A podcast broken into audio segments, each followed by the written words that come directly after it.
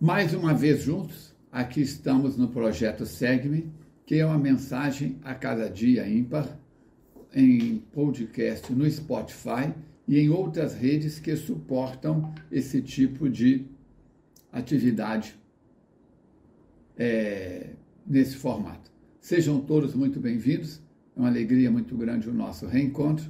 Lembrando que se você quiser saber mais sobre saúde física, emocional e espiritual, basta digitar recursos.feac.org ou então falcone.com.br e você vai ter acesso a muito material de excelente qualidade.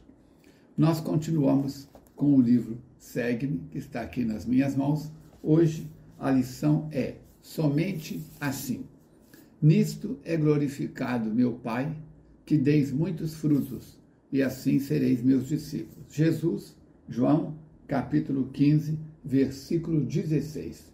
Diz o Espírito Emmanuel pelas mãos do Cândido Francisco Xavier. Em nossas aflições, o Pai é invocado. Nas alegrias, é adorado. Na noite tempestuosa, é sempre esperado com ânsia. No dia festivo, é reverenciado solenemente. Louvado pelos filhos, reconhecidos e olvidado pelos ingratos, o Pai dá sempre, espalhando as bênçãos de sua bondade infinita entre bons e maus, justos e injustos. Ensina o verme a rastejar, o arbusto a desenvolver-se e o homem a raciocinar. Ninguém duvide, porém, quanto à expectativa do Supremo Senhor a nosso respeito. De existência em existência, ajuda-nos a escrever, a crescer, ajuda-nos a crescer e a servi-lo, para que um dia integremos-nos vitoriosos em seu divino amor e, poss e possamos glorificá-lo. Nunca chegaremos, contudo, a semelhantes condição simplesmente através dos mil modos de coloração brilhante dos nossos sentimentos e raciocínios. Nossos ideais superiores são imprescindíveis e, no fundo, assemelham-se às flores mais belas e perfumosas da árvore. Nossa cultura é, sem dúvida, indispensável e, em essência, constitui a robustez do tronco respeitável. Nossas aspirações elevadas são preciosas e necessárias e representam as folhas vivas e promissoras. Todos esses requisitos são imperativos da colheita. Assim também ocorre nos domínios da alma. Somente é possível glorificar o Pai quando nos abrimos aos seus decretos de amor universal, produzindo para o bem eterno. Por isso mesmo, o Mestre foi claro em sua afirmação: que nossa atividade dentro da vida produza muito fruto de paz e sabedoria, amor e esperança, fé e alegria, justiça e misericórdia, em trabalho pessoal digno e constante, porquanto somente assim o Pai será por nós glorificado e só nessa condição seremos discípulos do Mestre crucificado e redivivo. Somente assim. Então, cara internauta, não vai ser do jeito que você quer. Não vai ser do jeito que eu quero. A vida tem uma metodologia. Se você plantar 30 quilos de milho numa lavoura, não vai uma semente de milho brotar hoje, outra daqui uma semana, outra daqui um mês. Encontrando o terreno adequado, tudo vai acontecer de maneira nobre e consistente. Dentro de você também. O que, que você tem plantado dentro de você? Que tipo de sementes você tem plantado? Os amigos me ensinam. Tem pressa? Planta couve, rabanete, com 30 a 40 dias você está colhendo. Tem tempo? Planta coco anão, mangueira de enxerto, manga de enxerto. Você em 3, 4 anos estará comendo frutos.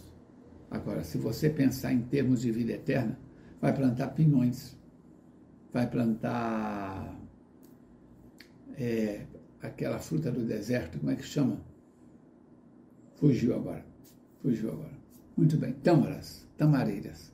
Mas Falcone, uma tamareira, um, um pinheiro, demora de 80 anos, 70, 80 anos para produzir frutos. Eu não vou conseguir comer frutos da tamareira, do pinheiro que eu plantar.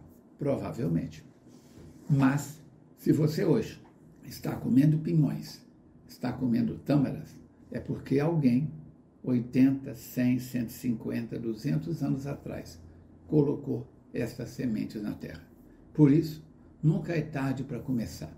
Dê o primeiro passo. Faça acontecer. Por quê? Olha a FEAC.